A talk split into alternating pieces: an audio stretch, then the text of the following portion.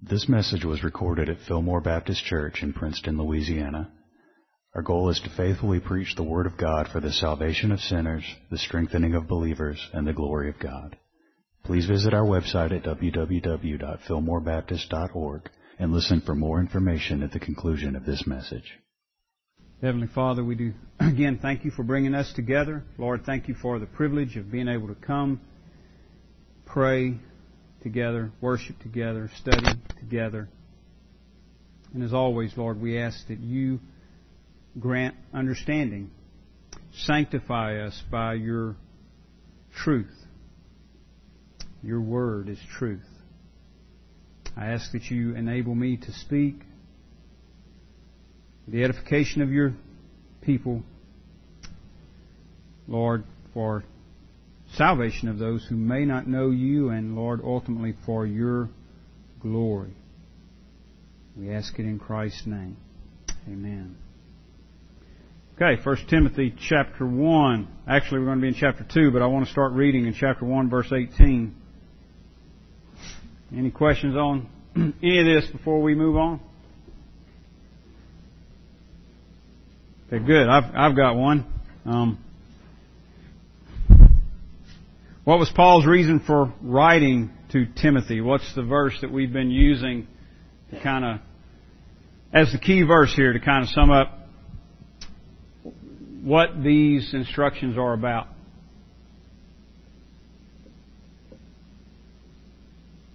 Bob, you raising your hand?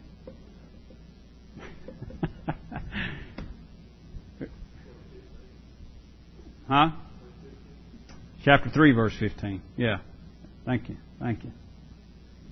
Well, let's look at that briefly. Um, here, Paul gives Timothy his re- reason for writing. Now, keep in mind as we go through this, because we, we, obviously we're, we're going to apply a lot of these things uh, individually and um, you could say universally in the sense of the universal church as a whole. But keep in mind, uh, th- there's some intimacy here. Paul is writing to a young pastor of a church, of a local congregation. So the, instructions that he's giving to Timothy here targeted at a local congregation in the city of Ephesus. So again, he gives his reason, and I'm, going to read this again because I want us to have it in mind as we go through these first few verses in chapter 2. But if I am delayed, I write so that you may know how you ought to conduct yourself in the house of God, or the household of God, which is the church of the living God, the pillar and the ground of the truth. So he says, I'm writing so that you may know how to conduct yourself in the household of God, or we could paraphrase it this way, in the family of God. That is, we are members of His household. And Paul is writing to Timothy so that we may know when, when we come together specifically, and again, there's, there's a, a lot of, a lot of things here that we can apply, uh, in various ways, but, but, um, primarily he's talking about this local congregation when they gather. So, it's how we ought to conduct ourselves in the household of God when we come together. And the household of God is not a building, but it is the church, the called out ones of the living God. It's pretty good. It's not a, well, it's real good. It's not a, it's not a, a building of, of bricks and, or wood. It's a living edifice of the living God. That the church is the people of God. Which is the church, the called out ones of the living God, the pillar and ground of the truth. There he just kind of, uh, in one brief little statement, just kind of says what the church, um, what the church's primary function is here in the world. We, we hold forth the truth. The church is the pillar and ground of the truth. Now that's certainly true of, of the, uh, the church as a whole, universally, all Christians everywhere. But it's also true of the local church in any given, any, any given local church in any given community. We are, we are there to represent the truth. Represent the truth. so he's he's giving instruction here, and, and we're, we're kind of getting into the uh, first bits of it here in chapter two. After you know, following his introduction and his his uh, brief testimony about his own uh, his own experience uh, with the gospel, and, and then he begins to lay these things out for Timothy. Now, now remember, one more thing we got to keep in mind here is that the charge that he has given Timothy to deal with um, false teachers. Back in chapter one, verse three, I urge you when I when I went to Macedonia, remain in Ephesus, that you may charge some that they teach no other doctrine, or command some that they teach no other doctrine. And then you get down to verse 18, uh, and, and he mentions the charge again, and this is where I want to pick up. I'll read verse 18 through verse 7 of chapter 2. This charge I commit to you, son Timothy, according to the prophecies previously made concerning you, that by them you may wage the good warfare, having faith and a good conscience which some, having rejected concerning the faith, have suffered shipwreck, of whom are Hymenaeus and Alexander, whom I delivered to Satan, that they may learn not to blaspheme.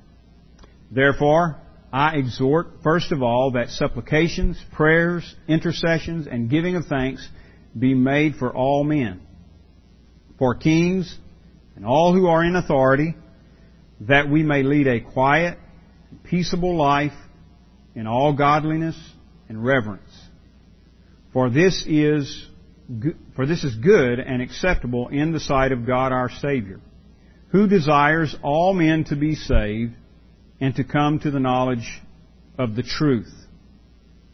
For there is one God and one mediator between God and men, the man Christ Jesus, who gave himself a ransom for all to be testified in due time, for which I was appointed a preacher and an apostle. Uh, I am speaking the truth in Christ and not lying, a teacher of the Gentiles in faith and truth. All right, so again, keep a couple things in mind here. All right, so that you may know how to conduct yourself in the house of God. And verse 18, chapter 1, verse 18. This charge I commit to you, son Timothy, according to the prophecies previously made concerning you, that by them you may wage the good warfare. So as he begins to move into uh, his instructions, he tells Timothy, um, or reminds Timothy, exhorts Timothy to wage good warfare, noble warfare for a for a uh, a good cause and the truth for the truth. That's what we talked about last week. Um, we we stand for the truth. Now you see that again here. Um, just uh, again, you may have noticed that as we were reading through. For example, Paul says of himself in verse seven, "I'm speaking the truth in Christ and not lying, a teacher of the Gentiles in faith and truth." In verse 4, he says of God that he desires all men to be saved and to come to the knowledge of the truth. This, this is what the warfare is all about. It is, it is getting the, the truth out there, um, holding forth the truth. The church, the called out ones of God, the church is the pillar and ground of the truth. We, we hold it, we hold the truth out there for the world to, uh, to hear see, to know. We want them to know the truth. And like we talked about last week, it's a it's, it's a battle for for the minds. We've got the all of the things of the world, um, our our own uh, fleshly nature fighting um, for our uh, for our devotion, for our attention, and then you have the truth of God, and we present the truth. And we actually do a, a, a form of spiritual warfare uh, as we do this. And, and, we're going to talk about a little bit here about how that plays out tonight. But uh, we don't wrestle with flesh and blood. Our weapons are not fleshly, but they're mighty in God to the pulling down of strongholds. We battle with the truth as our weapon. Alright, so, now he gets into the instruction. Chapter 2, verse 1. Therefore, after he has given Timothy this charge, after he has um, spoken of the false teachers, uh, false doctrine, um, and you know the need to uh, to deal with those things. He, he gives an example uh, of his of himself dealing with those things in verse 20. Uh, doing the good warfare. He says, therefore, I exhort, first of all, that supplications, prayers, intercessions, and giving thanks be made for all men. It's interesting, isn't it? He talks about warfare, doing warfare. Some people get uh, offended at that kind of language today, but, but but it's a metaphor. He, he, again, as we said before, we don't take up arms, we don't take up we don't take up, up guns and swords and go after people. Um, we take up the truth and put it out there, and we pray. And, and this is where the warfare starts. Therefore, I exhort first of all. This is, this is when Paul begins to tell Timothy, here's how you, uh, as a, as a young pastor, and here's how your local congregation are to conduct yourself in the household of God. Here's how you are to act as the family of God. Here's how you are to war for the truth, fight the good fight.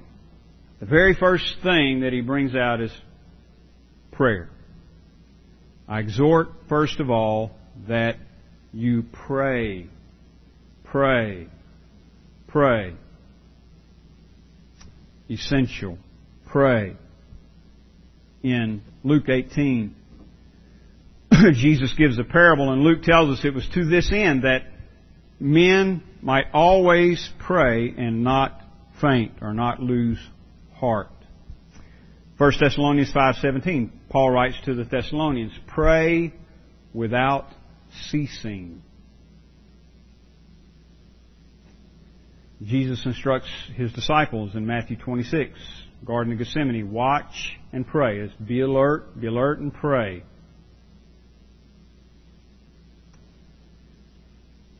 Peter, 1 Peter 4 7 says, But the end of all things is at hand. Therefore, be serious and watchful in your prayers. Again, the, the idea of watching or watchful is the idea of being alert. Be serious, be alert in your prayers. Don't, uh, you, we're in a battle, you're in warfare, don't, don't doze off, don't fall asleep on duty. Be alert in your prayers. Be serious. Pray. Pray without ceasing. Men ought always to pray and not lose heart. So Paul tells Timothy, I exhort first of all, and, and again, there seems to be a, the implication seems to be that he, he's saying this is, this is of utmost importance. This is the primary thing. This is where we start. Pray. Pray. Everything, everything else we do needs to be bathed in prayer. I exhort, first of all, that supplications, prayers, intercessions be made for all men. Um, he uses three different words there, as you can see, even in the English. Three different words there for prayer that are that are very, very closely related. Um, just uh, little different nuances. Um, probably just to highlight the different aspects of prayer, uh, supplications, the idea of uh, of um, making requests, prayers. Here is a, is a probably the most common uh, word for prayer used in the New Testament.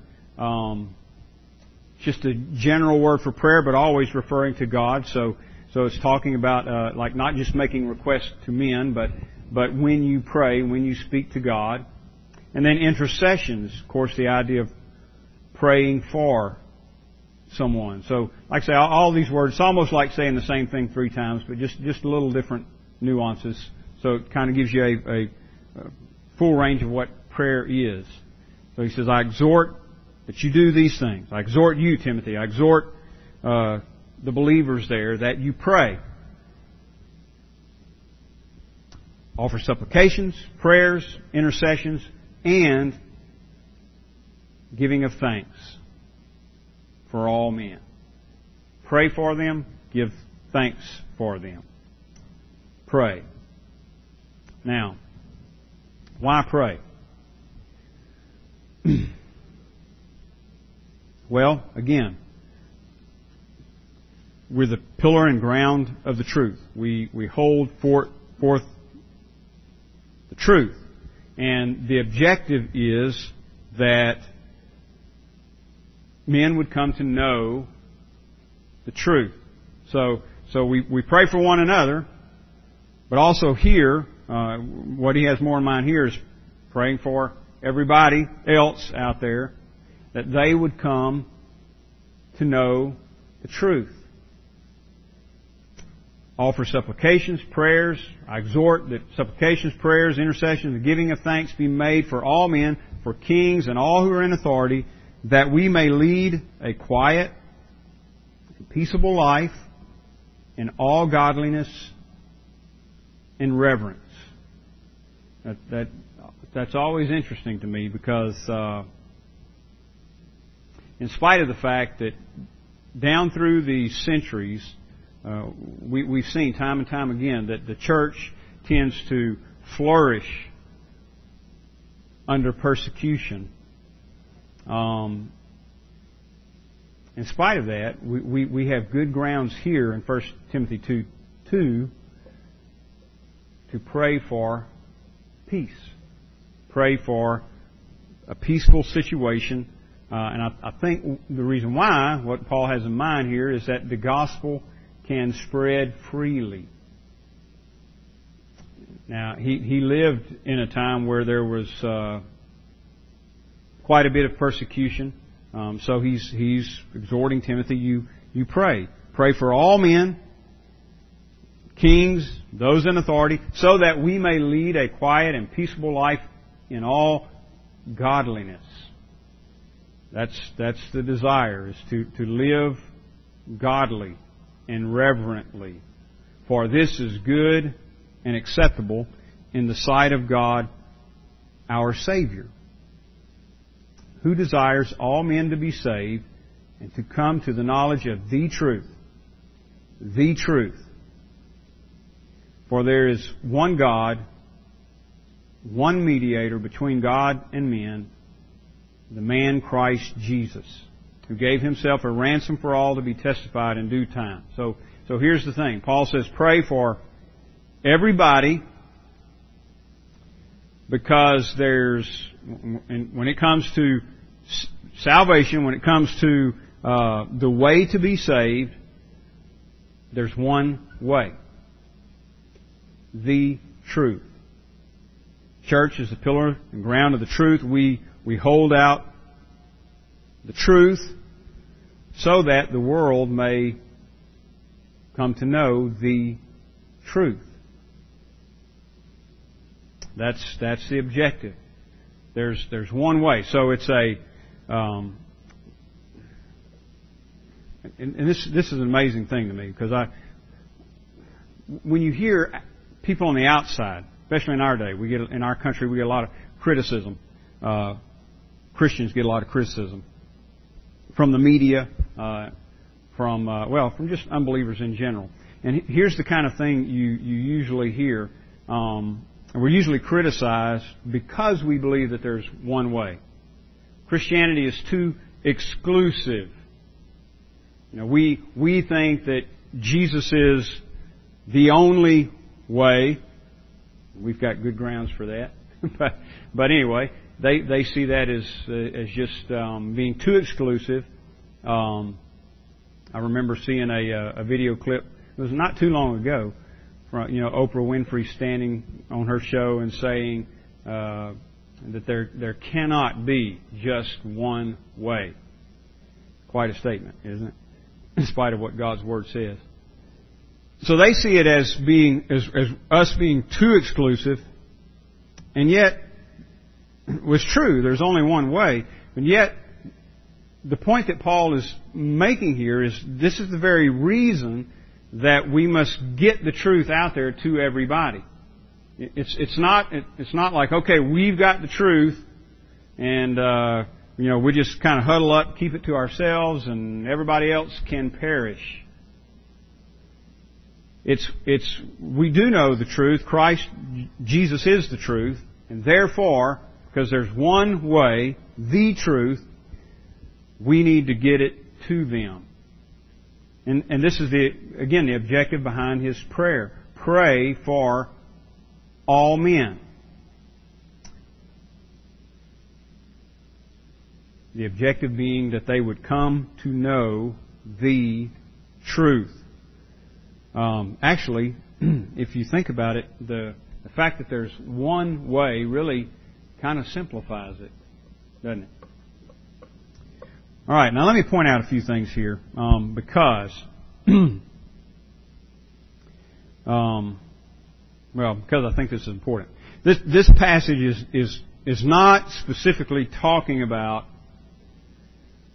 uh, the doctrine of election or um, you know for or against.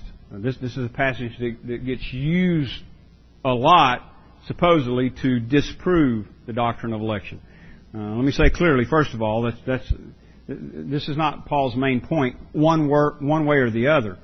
Um, but I, I think this is worth pointing out here because he does say some things here that certainly bring that that doctrine to the uh, to the surface by his uh, use of the word all all. I exhort, first of all, that supplications, prayers, intercessions, and giving thanks be made for all men for kings and all who are in authority, that we may lead a quiet and peaceful life in all godliness and reverence, for this is good and acceptable in the sight of God our Savior, who desires all men to be saved and to come to the knowledge of the truth. For there is one God, one mediator between God and men, the man Christ Jesus. All right. Now, his, his main point right there is that there's one way, right? There's one truth in, in this uh, in this regard. One way to God. One mediator between God and man. The man Christ Jesus. So he says in verse uh, verse one, prayer should be made for all men. All men everywhere. Again, as I said, this, this is not something we're trying to hold to ourselves and intentionally keep others out. Jesus said, go into all the world and preach the gospel to every creature. As you go, make disciples. All the world. Because there's only one way. Now, so he says, pray for all men and for kings and all who are in authority. And then he says, verse 4, God desires all men to be saved, come to the knowledge of truth, for there is one God, one mediator. Um, joking earlier, I, I said, uh, uh, you know, when Bob read the my name there and it said passed by, and I said, you know, this, this is a, a good example of why context is so important. Because it had my name and it said passed, but it was under the heading college. That, that makes all the difference. If it had, if the heading had said deaths, and then it said Skip Rainbolt passed, that would have a totally different meaning, wouldn't it? But the heading said college, Skip Rainbolt passed. Now, if you just took the phrase Skip Rainbolt passed, then that's kind of open for interpretation. If you pull it out of context. You say, well, uh, did he, what does that mean? Does that mean, did he pass another vehicle on interstate? did he die? Or did he uh, advance to the next semester or grade level? And everybody could kind of weigh in and say, well, you know, to me it means he passed another vehicle on interstate. And you say, well, that's, that's awesome. But to me it means that he died. And, and we could come up with all these different meanings. And it would be so helpful if we just looked at the context and see the heading. It says college, passed. Oh, okay. Now, in context, there's not much to dispute about. Now, I said all that for this reason. When, when reading the Bible, context is so, so important. All right? So, and, and I, I, I, I made a statement a while back. I don't even remember when it was, but uh, probably uh, somewhat unfairly because I didn't explain. But I, but I, I said one uh, service uh, when I was talking that all doesn't always mean all. Well, here we are at an at an example. Okay, if if if you think that all means every single individual, uh, that's not always the case, or all whatever it's talking about. I'm going to show you another example in just a second. First, let me say this. Think of the context of the whole New Testament. You, have got a ethnic group, Hebrews, Jews, who have uh, essentially believed for centuries that salvation was for them and them alone.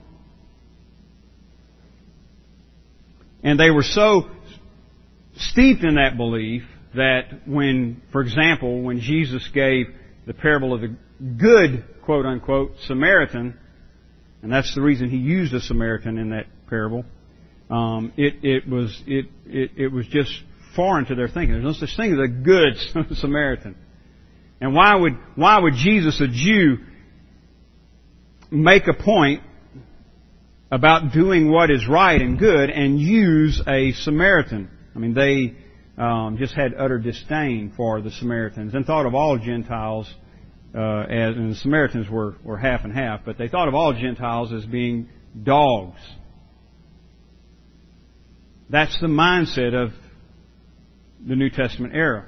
When the Syrophoenician woman came to Jesus seeking healing, he turned to her and said, it's, it's not right for me to give the children's food to dogs. Now, what he's, you, kind of get the picture there, what, he, what he's saying. It's a, just a picture, uh, picturesque way of saying it. If, if, if you had your family sitting around a table and you've got a good meal there for your kids, you don't want to take the kids' food and give it to the little dog. At least I don't, and Jesus didn't, but some people might. But you don't you don't want to give the kids' food to the little dog. That's what Jesus is saying. You're not a Jew, is what he was saying, and it's not meat. It's not right for me to give the children's food to the little dogs, a Gentile. But because she persisted, she said, Lord, even, even the little dogs eat of the food that falls from the table. She understood. And she didn't get all offended and walk away. She knew that's the way the Jews thought of the Gentiles. She understood the mindset. The point is this. They thought salvation was for the Jews and the Jews alone. part of the revelation of the New Testament is that no, it's not for Jews only, it's for all people.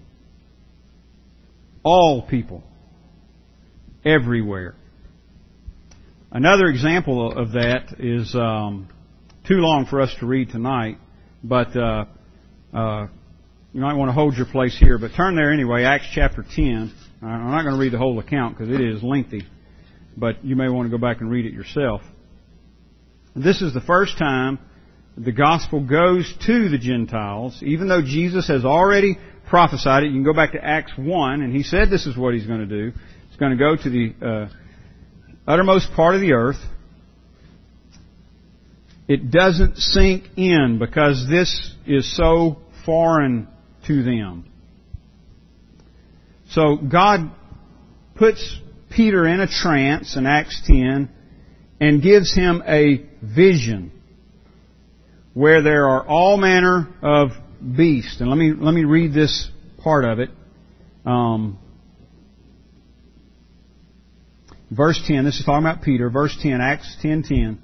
Then he became very hungry and wanted to eat, but while they made ready, he fell into a trance and saw heaven opened and an object like a great sheet bound at the four corners descending to him and let down to the earth. In it were all kinds of four-footed animals of the earth. Now, come back to this, but note that word all right there. In it were all kinds of four-footed animals of the earth, wild beasts, creeping things, and birds of the air.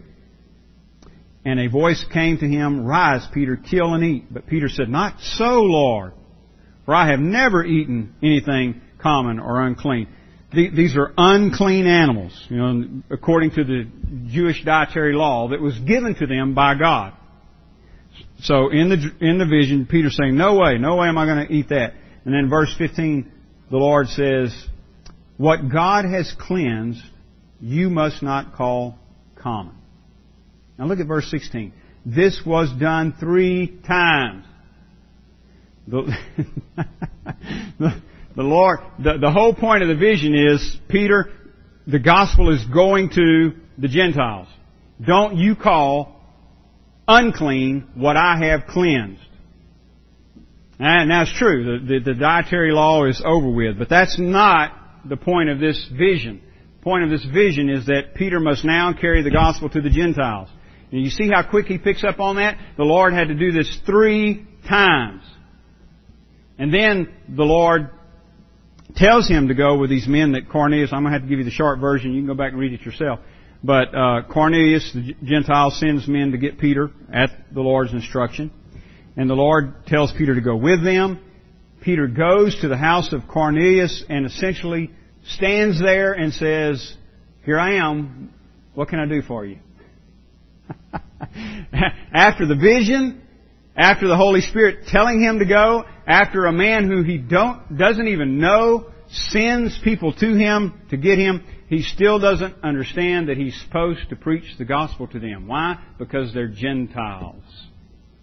They're Gentile. Read Acts 10 and 11 and, you, and you'll see for yourself. Peter couldn't get it. That's how strong the mindset was. He couldn't get it in his head that God is going to save the Gentiles. That's the context of the New Testament. So, back over here in Timothy, Paul says, all men, I submit to you this, what he's saying is, and he doesn't mean every single individual, he means all manner of men. In other words, not Jews only. I lost my place here. I don't, I don't want to leave Acts too quick. I got one more thing to point out there before we get done. All right, so let's look again quickly at, at 1 Timothy 2. Even the context here, I think, bears this out because he's talking about um, different, all manner of men. I, I, therefore, I exhort, first of all, supplications, prayers, intercessions, and giving of thanks be made for all men, for kings and all who are in authority. So there you've got different types, that we may lead a quiet, peaceful life, godliness, and reverence. And then you get down to verse uh, 5, and he says, For there is one God and one mediator between God and men, the man Christ Jesus. So he, what he has in mind is all manner of men. Therefore, he wants them to know there's one God and one mediator between God and man. Doesn't matter who the man is. Doesn't matter if he's Jew or Gentile. Doesn't matter if he was born in the United States. Doesn't matter if he was born in South Africa or Indonesia or wherever. There's one God, one mediator between God and man, whoever the man is, and that mediator is the man, Christ Jesus. Now, one more thing. Look, look at um,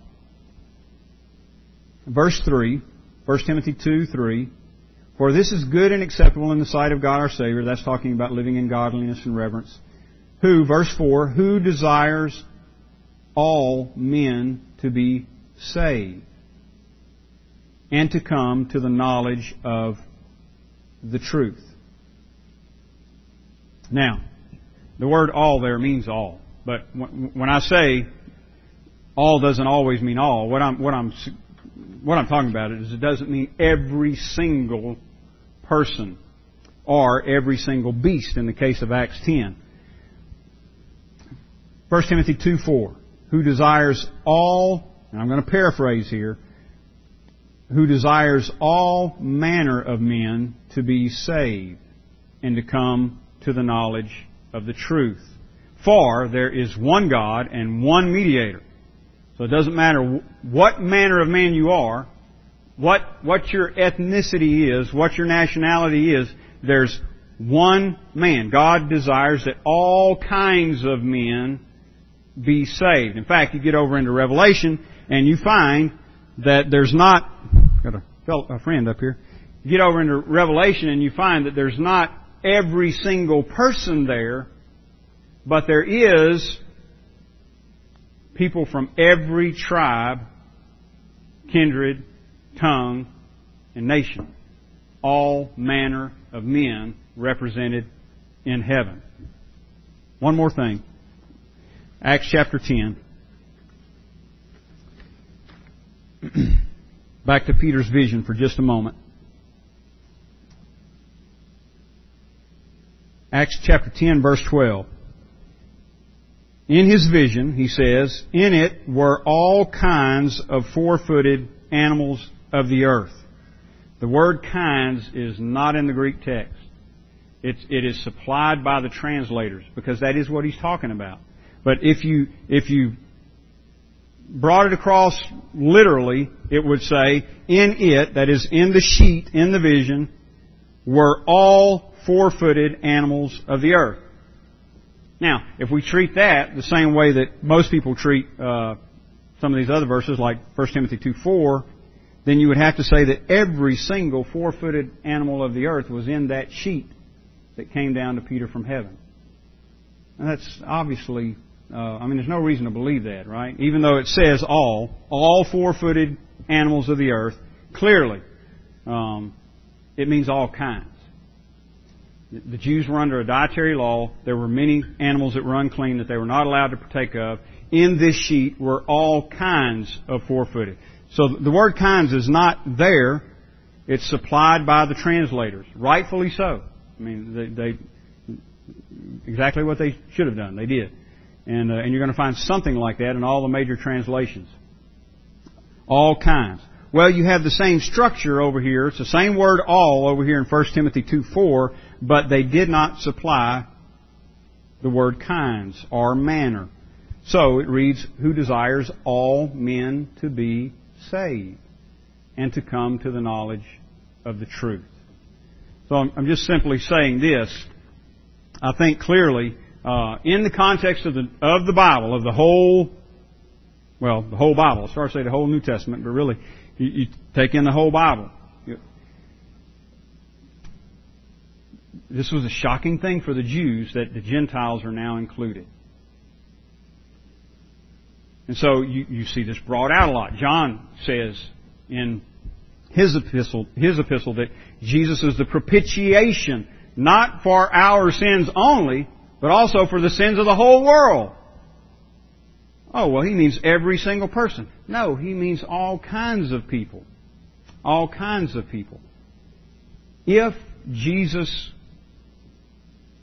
is the propitiation for the sins of every single person in the whole world, then nobody is lost. It's, it's either universalism or the doctrine of election, which I think is what the scripture clearly teaches. All right? And we don't have time to go through all that. But again, I, th- I, think it helps us here to know all that. Now, one reason I wanted to deal with that is because the question gets brought up so much. But also, it helps us see his main point that there is one truth We need to pray for all men, all manner of men, all kinds of men. We need to get the gospel out to everybody because God desires that all kinds of people be saved. That's why Jesus said, you start in Jerusalem, you go to Judea, you go to Samaria, and then you go to the ends of the earth. Because in heaven, every people group will be represented. Not, not every single person will be there, but every people group will be represented. They were there from every tribe, every tongue, every kindred, every nation. So, we're the church. We're the church. We're the pillar and ground of the truth. The truth is this. There is one God, one mediator between God and men, the man Christ Jesus. Doesn't matter if you're born in Shreveport, Louisiana, or Ghana, West Africa.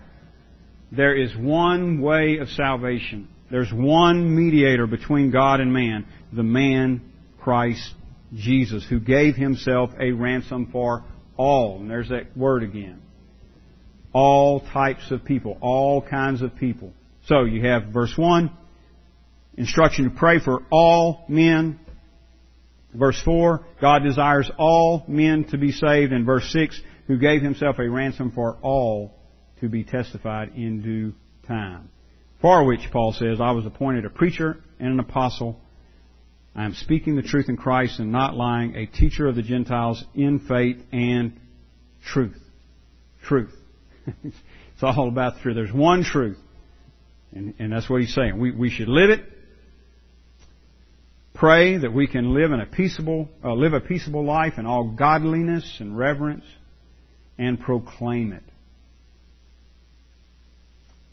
so that men might, verse 4, come to the knowledge of the truth.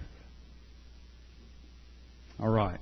We'll stop there and pick up in verse 8 next time. One way of salvation.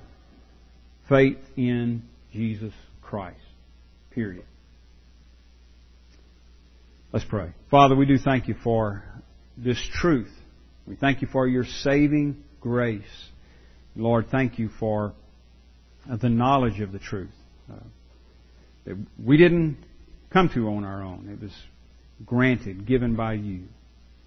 Lord, we're grateful and we pray for uh, wisdom in holding forth this truth in, in our, our own uh, community, in our workplaces and uh, schools, places that we go. Lord, uh, enable us to stand for the truth. One way of salvation. One mediator between God and man. One who has made atonement for our sin. The man Christ Jesus. Lord, let it all be for your honor and glory, we pray in Christ's name. Amen. This sermon is made available through the ministry of Fillmore Baptist Church in Princeton, Louisiana. Our desire is to faithfully proclaim the message of salvation which God has provided in the life, death, and resurrection of Jesus Christ our Lord. For more resources and information, please visit our website at www.fillmorebaptist.org. You may use the links there to contact us or write us at Fillmore Baptist Church, 6304 Highway 80, Princeton, Louisiana, 71067.